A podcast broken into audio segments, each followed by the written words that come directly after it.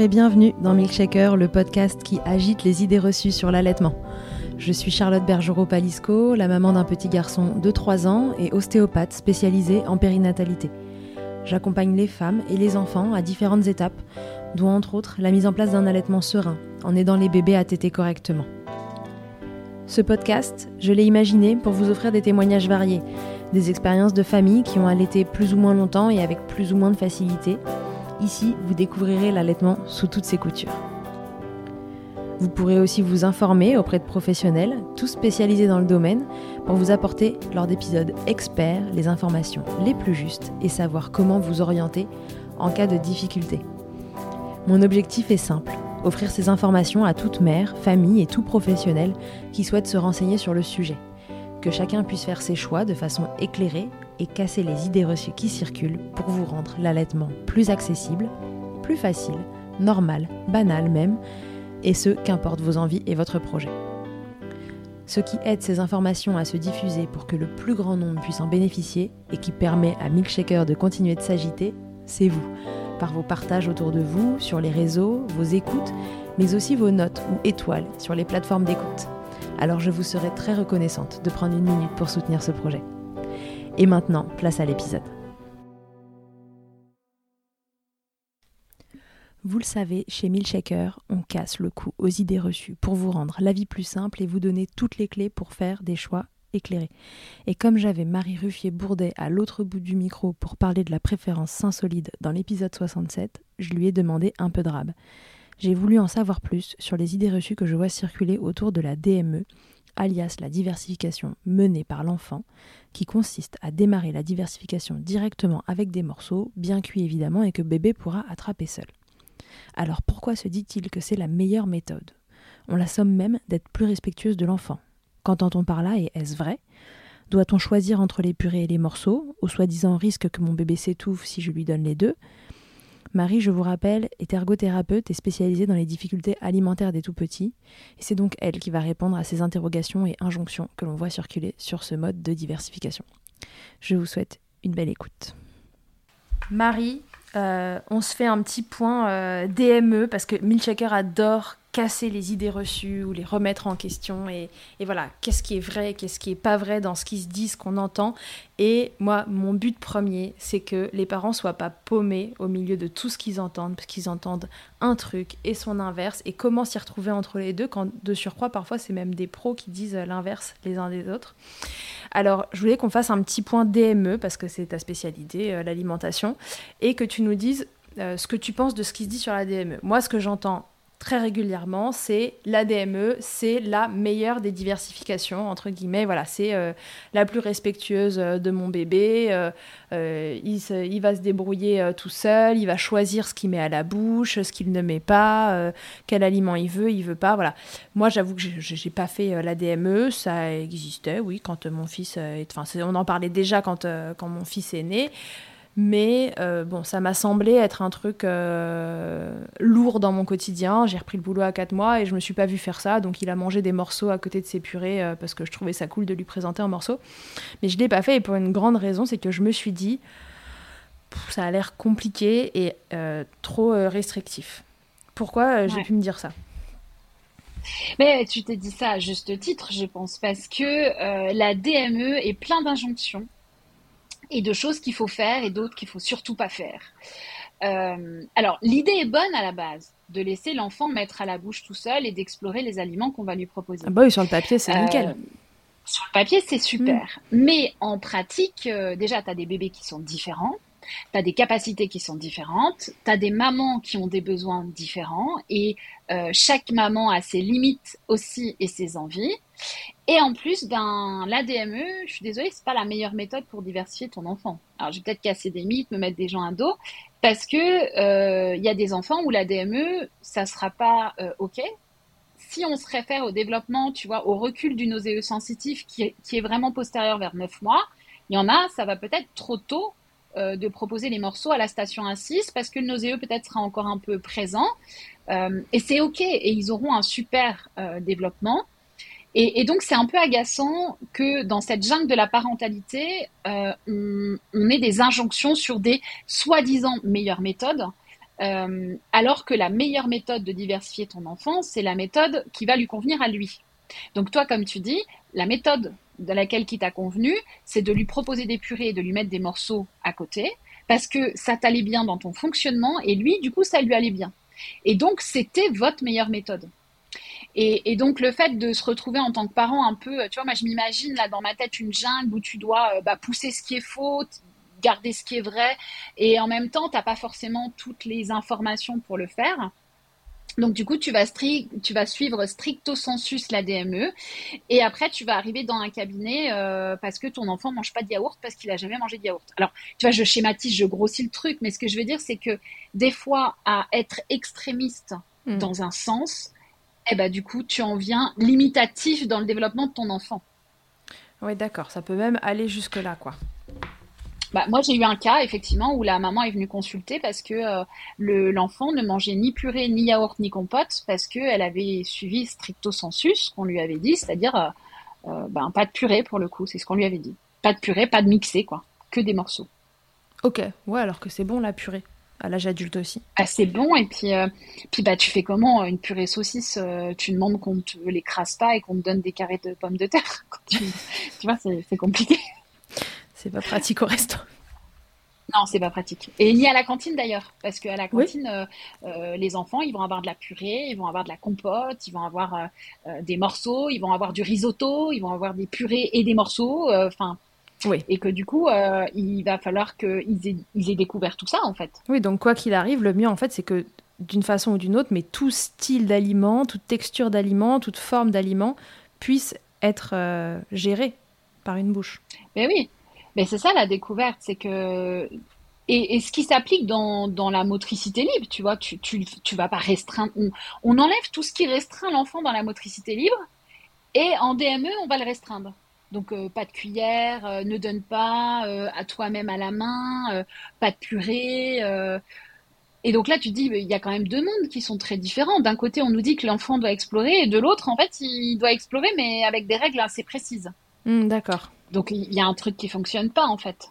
Ok. Pourquoi on dit que c'est plus respectueux de l'enfant? En quoi le fait de... C'est par rapport au fait qu'il décide ce qu'il met à la bouche, etc. Ça, c'est plutôt intéressant comme histoire?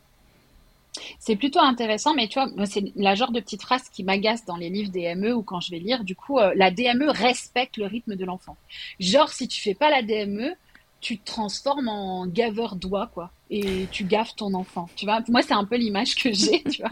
Et, donc, je me dis, mais c'est vachement violent, en fait, parce que euh, que tu fasses la DME ou une autre méthode, bien sûr que tu respectes ton enfant et sa sensation de faim, satiété. C'est-à-dire que même s'il finit pas son biberon, je prends pas un auto noir pour lui mettre les 110 millilitres qu'il a pas pris, quoi. Enfin, Arrête, horrible, ça me fait penser à l'épisode de, la maman là qui est partie adopter ses enfants. Euh, au Maroc et en fait elle expliquait qu'il y avait un, biberon hyper ouvert comme ça qui était accroché au berceau et que les bébés en fait étaient quasiment gavés et je me souviens ah ça, m'a bah foutu la chair de poule. Ouais. Mais tu vois, c'est en ça que moi, cette phrase me gêne, parce que du coup, on en est à se dire que en tant que maman, si je me mets avec ma casquette de maman, je me dis, oh là là, mais j'ai gavé mes enfants, j'ai pas respecté leur rythme. Alors que à la cuillère, ton bébé, euh, s'il veut pas, il va tourner la tête, il va fermer les lèvres, il va te balancer la cuillère, il va te cracher à la figure, enfin bref, il a mille et une façons de communiquer avec toi qui veut pas continuer à manger, quoi. Donc, euh, la chose, c'est d'apprendre aux parents à observer les signes de faim et satiété de leur enfant. Et ça s'applique en DME et dans toutes les autres méthodes, en biberonnage, en allaitement, enfin, partout, quoi. Donc, euh, donc ça, ça m'agace un peu parce que, effectivement, il y en a qui respectent, soi-disant, il y en a qui respectent pas, alors que c'est quelque chose de complètement faux. Mmh. Et je vais pousser un peu plus loin. On va peut-être déchaîner les foudres, mais... Ah. Euh, je suis quelqu'un de calme. Hein. Mais, mais dans le sens où euh, la DME, pour moi, euh, tu ne respectes pas ton enfant si à un moment donné il s'arrête de manger parce qu'il est fatigué d'utiliser ses mains. Parce qu'on se rappelle quand même que les mains sont matures assez tardivement et que le bébé est malhabile et que ça lui coûte de l'énergie d'aller attraper aussi tout seul. Hein. Euh, on le voit comment il galère des fois et que c'est pas si simple que ça d'orienter son geste. Donc il y a des fois le bébé il peut s'arrêter parce que juste il est fatigué et qu'il n'arrive pas à attraper un truc.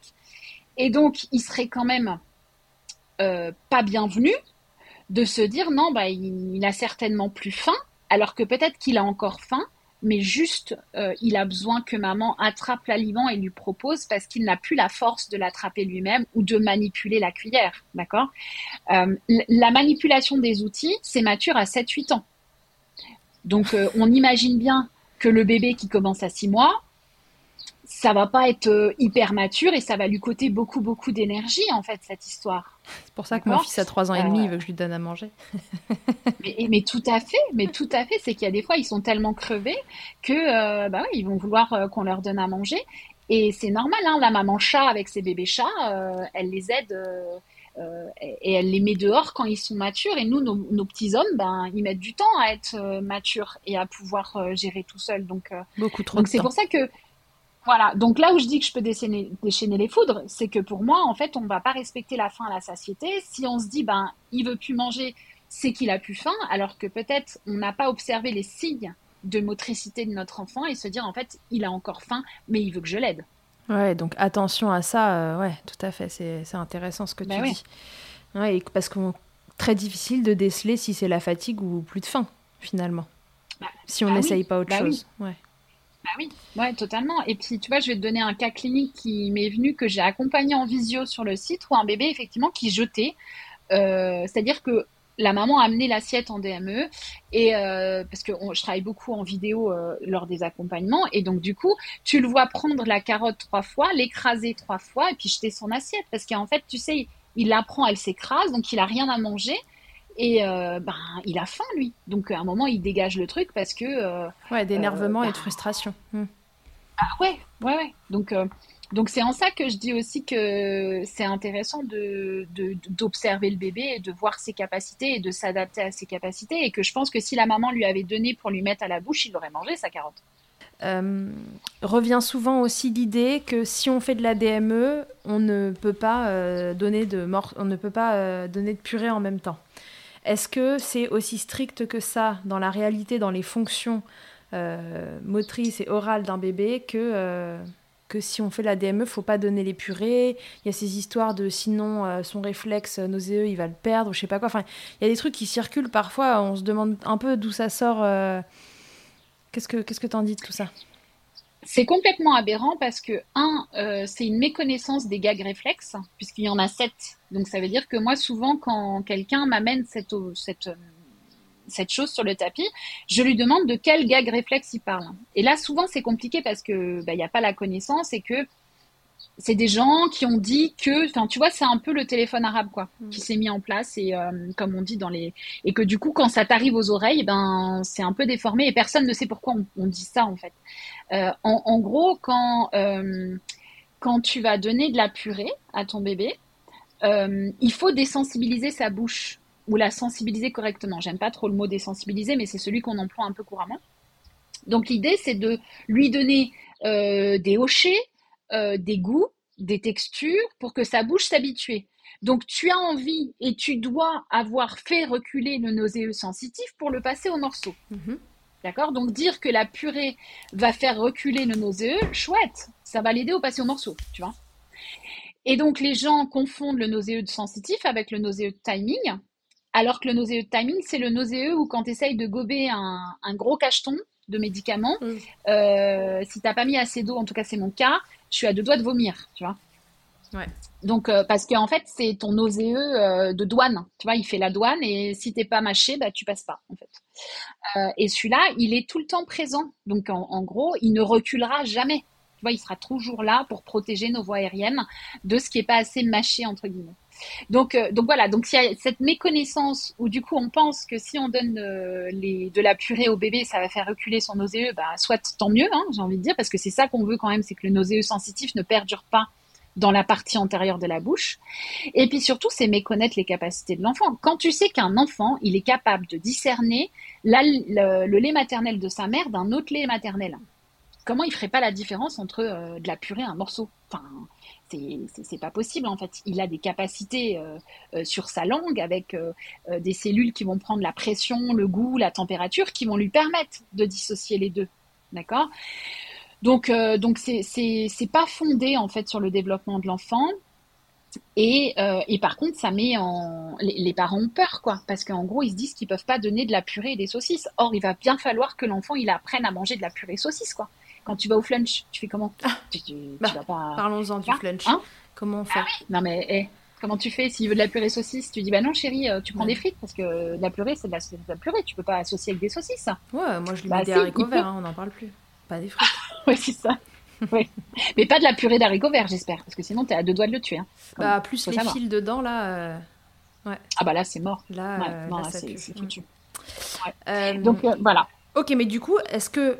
Parce que là, donc l'ADME, très bien, c'est d'aller directement vers les morceaux. Alors, on sait qu'ils sont très cuits, qu'en fait, à, la pression, ils, se, ils deviennent un peu purés dans la bouche. Hein, soyons honnêtes, quand ils viennent les, les mastiquer, même sans dents. Mais finalement, bah, fonction des bébés, mais sur un bébé sans difficulté, faire euh, purée puis morceau ou faire euh, purée et morceau ou faire que morceau, finalement, ça n'a euh, aucune espèce d'importance, on pourrait dire. Non.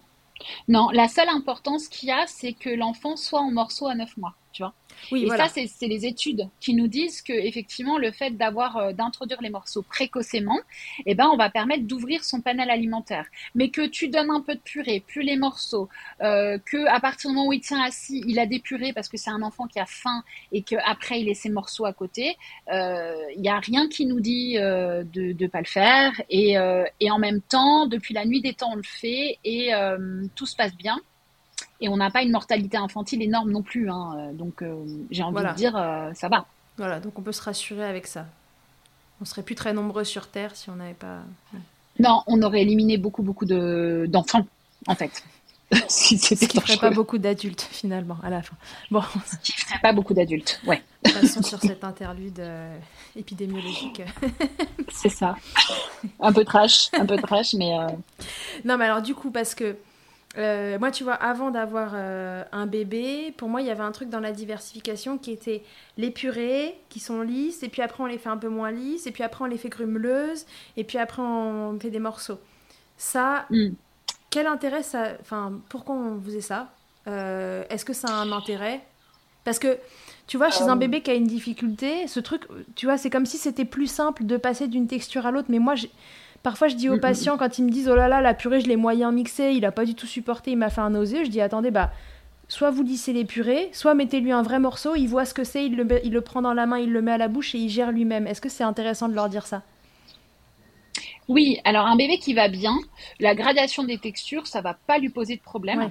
Et tu vois, cette gradation des textures, on la recommande entre 6 et 9 mois. Ça veut dire que de 4 mois révolus à 6 mois, on est en mixé lisse fin mais assez rapidement, il faut donner de la texture à ta purée. Mais il y a des enfants, comme tu le dis, qui vont préférer être très clairs dans les textures. C'est du mixé ou c'est du morceau, mais euh, le, mix des deux, c'est pas possible pour eux. Et ça, c'est montrer une difficulté aussi? Ça peut montrer une certaine euh, ça, peut, c'est-à-dire que moi, cliniquement, je trouve que c'est les enfants qui, qui sont beaucoup plus sensibles, effectivement, qui vont passer là-dessus. Les enfants qui n'ont pas du tout de difficultés alimentaires, euh, je peux leur donner à peu près tout, ouais, tout passe, quoi. Un okay. chef, un truc maison, euh, ils s'en foutent. Ok. Donc, en gros, mon bébé n'a pas de difficultés, tout doit passer. Si ça passe pas, alors si on s'en sort avec le quotidien est facile en faisant un coup purée, un coup morceau, un coup purée, un coup morceau, finalement, Peut-être que c'est pas si grave qu'il veuille pas de grumeleux, mais en tout cas, il faut d'une façon ou d'une autre qu'à 9 mois, on ait réussi à passer au morceau. Oui, exactement. Ça, c'est le plus important, et quelle que soit la méthode que tu utilises, en fait. Ok, très bien. Euh, on dit aussi de la DME que finalement, c'est plus simple parce que euh, alors moi je, je, partage pas cet avis parce que mais c'est très personnel parce que ça m'a pas semblé simple mais on, dit régulièrement quand même que c'est plus simple parce que bébé va manger comme nous et que tout va être euh, enfin voilà on va tous se mettre à table et on va manger tous ensemble moi je me suis mm. toujours dit déjà là je crois que j'ai vu un reportage sur la DME et que j'ai vu un enfant avec de la nourriture partout autour de lui et, je, suis beaucoup trop contrôle fric, je pense, pour ce genre de méthode. mais ça, c'est un problème tout à fait personnel avec lequel j'essaie de dealer. Mais bon, parlons pas de la propreté. Mais est-ce que c'est... Non, mais c'est important de parler de la propreté aussi. Parce qu'en fait, euh, il faut que cette méthode de diversification soit en accord avec toi-même aussi. Ah oui, oui. Ah bien sûr, ça ne me convenait pas. Soyons honnêtes, mon parquet plein de voilà. c'est pas... Tu n'es pas la seule. Je ne peux pas. Mais t'as pas de chien aussi, c'est pour ça. Ah oui, puis, ah bah non, j'ai pas, voilà, j'ai pas de nettoyeur automatique au sol. Mm. La DME, l'injonction qu'on devrait avoir, c'est avoir un chien. Tiens, si t'as pas de chien, tu fais pas de DME. Ça commence à faire cher la DME là, s'il faut acheter un chien, nourrir le chien. c'est compliqué. ok, donc du coup, est-ce que bébé il peut vraiment manger comme nous? Alors non, ça c'est une fausse idée non plus parce que vous imaginez bien que euh, tu vas pas faire ton plat de lasagne et lui filer ton plat de lasagne où il va y avoir du sel, où il va y avoir euh, des choses. Euh, alors il n'y a pas d'interdit à part le miel avant un an, mais tu dois pas trop saler donc forcément. Et puis ben ton plat de lasagne entre 6 et 9 mois, il faut qu'il y ait des morceaux avec de taille particulière, de texture particulière. Donc forcément que ça va demander euh, une préparation. Donc c'est pas in the zone la DME où du coup euh, bah, bah cool, tu vois, tu fais ton truc et tu le poses dans l'assiette de ton gamin. Non, il faut faire des, des préparations particulières, notamment dans les, je dirais dans les deux trois premiers mois euh, où l'enfant n'a pas une préhension et n'a pas la capacité de mastication, euh, comme je l'appelle croco ou vache dans mon livre, euh, c'est-à-dire que croco où l'enfant a les mouvements latéraux de la langue et peut écraser sur ses gencives, et la vache où il va ruminer. Alors c'est pas de la rumination, mais vous voyez l'idée dans le sens où c'est une mastication plus rotatoire. Donc tant qu'il a pas ça, il faut adapter la texture et la taille. Donc ça va te demander euh, de faire des boulettes de viande pour pas donner un morceau de viande comme ça, de faire des bâtonnets euh, euh, d'aliments cuits. ta pomme, tu peux pas lui donner comme ça, donc il faut que tu la fasses cuire un petit peu pour qu'elle soit ramollie. Donc non, ce n'est pas manger euh, la même chose. Et, je pense que ce qui pourrait décharger la charge mentale, donc c'est une charge mentale en plus quand même, je pense. Et ce qui peut décharger la charge mentale, c'est plutôt de se dire comment j'adapte mon alimentation. Euh, c'est-à-dire qu'à la limite, je cuisine sans sel et comment j'adapte mon alimentation à mon bébé? Euh, en faisant des tailles de morceaux que moi après je vais manger en carottes ou si je me fais une salade d'avocat, tu vois, des trucs comme ça. Mais c'est ce que j'allais dire. Nous, typiquement, à la maison, on cuisine tous les légumes à la vapeur. Bon, il suffirait juste de les couper euh, tous d'une certaine façon pour tout le monde. Et après, en effet, on peut en donner à bébé autant que autant qu'aux adultes. Et là, ça, ça colle. Exactement. En fonction de vos habitudes. Mais tout est crudité, euh, voilà. Mais tout est crudité. Tu vois, tes aliments en crudité. Par exemple, là, j'y pense parce que ça va être l'été. Tu es obligé de l'adapter quand même en termes de texture à ton bébé qui commence la DME. Ouais, ouais, ouais. Oui, oui, donc en fait, l'un dans l'autre, que, qu'il faille euh, cuire les légumes et les mettre en purée, ou cuire les légumes d'une certaine façon, un découpage, etc. Bon, l'un dans l'autre, ça revient au même, quoi, finalement. Dépend oui, bah quoi vous êtes à l'aise euh, le plus et comment ça rentre dans votre quotidien, et puis qu'est-ce que, qu'est-ce que vous trouvez le plus important euh, C'est ça. à l'instant Et si ça vous rassure qu'il mange la purée, eh ben, vous gardez simplement un bâtonnet de carottes, vous lui donnez sa purée de carottes, et puis il explore le bâtonnet de carottes à côté. Même, attention, hein, je vais dire un truc, hein, mais même pendant qu'il mange sa purée c'est-à-dire que vous lui donnez la purée, puis dans la main, euh, eh ben, il manipule son bâtonnet de carotte et il le met à la bouche, quoi. Et ça pose pas de problème, en fait. Mm, mm. Oui, donc c'est en fait c'est hyper rassurant tout ça parce que finalement on peut euh, cumuler les méthodes, les mixer, les allier et euh, voilà quand on a un bébé qui n'a pas de difficulté particulière, tout est possible donc autant juste faire en fonction de nous et de ce qui est gérable pour nous. Et même si tu as un bébé qui a un frein, euh, je pense aussi à nos, à nos enfants euh, qui ont des trisomies 21, tu vois, mm. euh, ou des retards de développement comme la prématurité, il est possible de proposer des morceaux pour en même temps, tu vois, et très vite dans la diversification. Sauf que là, ça demande de se faire accompagner euh, par un, thérapeute. Mais euh, je trouve que la diversification en amenant les morceaux très tôt est très intéressante pour l'enfant trisomique qui va avoir euh, justement tendance à avoir du mal à rentrer la langue. donc là, on va travailler la rétractation de la langue, l'orientation de la langue très tôt avec des méthodes d'alimentation autonomes, j'ai envie de dire, mais qui seront encadrées par un thérapeute en alimentation. Ok. Très bien. Et donc, du coup, euh, dernière question, euh, sauf si tu as autre chose à me raconter, tu me diras. Mais dernière question, à bébé qui ne semble pas avoir de difficultés particulières, peut-être pas dernière question, à bébé qui ne semble pas avoir de difficultés particulières, est-ce que la DME présente des avantages quand même par rapport à l'alimentation euh, où on commence avec les purées? Bah, moi, j'ai envie de te dire non si tu commences les morceaux tôt dans la diversification euh, en purée. C'est-à-dire que, euh, euh, tu vois, si tu fais un départ purée, puis dès qu'il tient assis, tu proposes des morceaux, mhm. ben, en fait, il n'y a aucune plus-value à la DME. Tu vois ce que je veux dire? D'accord. C'est-à-dire que le, ce qu'il faut retenir, ce qu'il faut retenir dans la diversification en morceaux, c'est la présentation le plus précoce possible des morceaux. Dès que l'enfant en a les capacités sensorimotrices, que ce soit notamment au niveau de la tenue assise, qui est le plus important. Mais après, euh, si tu diversifies tôt en morceaux ton enfant, eh ben, euh, il, va, pouvoir explorer plein d'aliments en morceaux et il aura un panel alimentaire varié avec une diminution du refus des fruits et légumes plus tard. Ok, et maintenant la même question mais à l'inverse.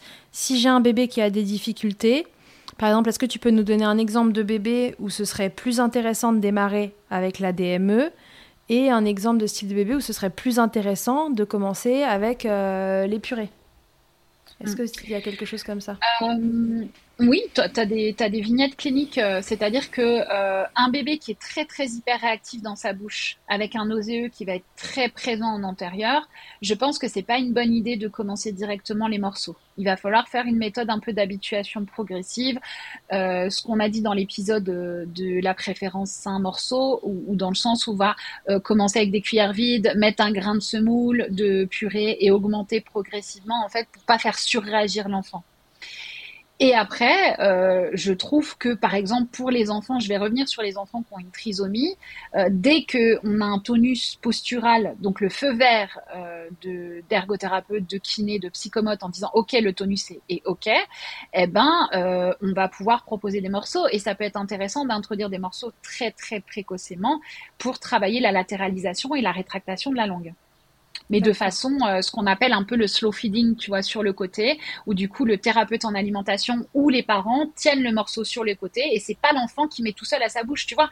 C'est ça qui est intéressant, c'est que du coup j'adapterai la DME avec une, une, une guidance gestuelle de l'aidant ou du thérapeute pour travailler la rétractation et la latéralisation. Ok, bon, donc si on devait résumer, en gros, euh, faites bien ce que vous voulez et ce qui vous plaît plus avec votre enfant. Euh, réfléchissez aussi en fonction de vous et de ce qui est réalisable pour vous à l'instant T où la diversification commence. Est-ce que vous avez repris le boulot? Est-ce que vous êtes à la maison Et que voilà, il y, y, a plein de choses en fait qui comptent là-dedans. Il n'y a pas un truc mieux qu'un autre. Je pense que là, on l'a compris. Il y a euh, juste deux méthodes différentes. Et par contre, si votre bébé présente certaines difficultés, peut-être dans cette phase-là, 4-6 euh, mois, euh, vous voyez des choses, euh, qu'il y, a des choses qui vous arrivent aux yeux, dont on a parlé dans, la, dans l'épisode de la préférence sain solide, alors peut-être que là, c'est intéressant de consulter parce qu'il y aura peut-être une des deux méthodes qui sera plus confortable pour votre bébé qu'une autre et qui évitera de, de rajouter sur des difficultés alimentaires. C'est ça? Ouais, c'est complètement ça. Et puis pas de dogme pas de dogme, pas de dogme. Et, tu vois, je vais aller un peu plus loin. Euh, si vous voulez faire la DME le week-end et que la semaine, vous n'avez pas le temps et que vous voulez faire de la purée, eh ben soit, allez-y. Et à aucun moment vous mettez votre bébé en danger. Et au contraire, ça sera chouette parce que le week-end, vous serez détendu, vous avez le temps de ramasser un peu tout le barda qu'il aura mis par terre. Euh, alors que alors que la semaine, vous le récupérez à 19h, il est fatigué, il n'a pas envie d'explorer les morceaux parce qu'il n'a pas la force aussi d'explorer les morceaux, il préfère sa purée. Eh ben, soit, vous donnez la purée et ça sera OK euh, pour ça aussi. Ok, donc tout est possible, on va se quitter là-dessus si vous voulez. Faites ce que vous voulez, quoi. Finally. Ouais, c'est ça. et c'est très bien comme ça et, euh, et tout est parfait pour votre bébé tant que vous êtes OK avec ce choix-là. Et n'écoutez pas les dogmes, c'est-à-dire que pour moi, une méthode, à partir du moment où elle est restrictive, euh, c'est qu'ils n'en ont pas compris euh, l'intérêt. C'est-à-dire que la DME est hyper intéressante si on l'adapte à chaque enfant et, euh, et, si on permet aux parents de la vivre comme ils ont envie de la vivre. À partir du moment où on est extrémiste, une méthode devient dangereuse, mais je pense que c'est partout pareil et même pour la pensée. Ça marche pour tout. Bon, bah parfait. Quittons-nous sur ces belles phrases. Merci beaucoup, Marie, pour tes explications sur la DME. Je te dis à très vite. À très vite. Merci, Charlotte. Toi aussi, ton histoire vaut le coup d'être entendue tu as envie de réagir à l'un des thèmes abordés dans le podcast avec ton expérience? Tu penses que cela pourrait aider d'autres mamans? Tu as désormais la possibilité de me laisser un vocal de maximum 5 minutes pour me raconter ton histoire ou un épisode marquant de ton allaitement. C'est très simple, tu te rends sur mon site internet charlottebergerot.fr ou milkshaker.fr, tu cliques sur le lien qui s'affiche pour témoigner et peut-être que tu t'entendras bientôt dans un épisode de Milkshaker. Que ce soit votre première écoute ou que Milkshaker vous accompagne régulièrement, merci beaucoup d'avoir écouté cet épisode. Si vous aimez ce podcast, je vous rappelle que vous pouvez donc le noter, vous abonner sur votre plateforme d'écoute et on peut se retrouver sur les réseaux at Milkshaker Podcast pour échanger ensemble. Vous pouvez aussi retrouver tous les épisodes sur mon site internet charlotte-bergerot.fr. Et si vous me cherchez en tant qu'ostéopathe, pour vous ou pour votre bébé, vous pouvez me retrouver à Suresnes, dans les Hauts-de-Seine, au centre IG4U que j'ai créé en 2020. Vous y trouverez aussi une équipe de thérapeutes spécialisés dans la prise en charge de la femme et de l'enfant. Pour plus d'infos, rendez-vous sur le site IG4U, IG ça s'écrit Y-G-Y, et sur Doctolib pour la prise de rendez-vous. On se quitte en musique avec Emma et son titre Blinded, écrit et composé en collaboration avec Nemen. Je vous dis à très vite pour un nouvel épisode et d'ici là, n'oubliez pas, prenez soin de vous, milkshakez autant que vous le voudrez et bousculons ensemble les idées reçues sur l'allaitement maternel.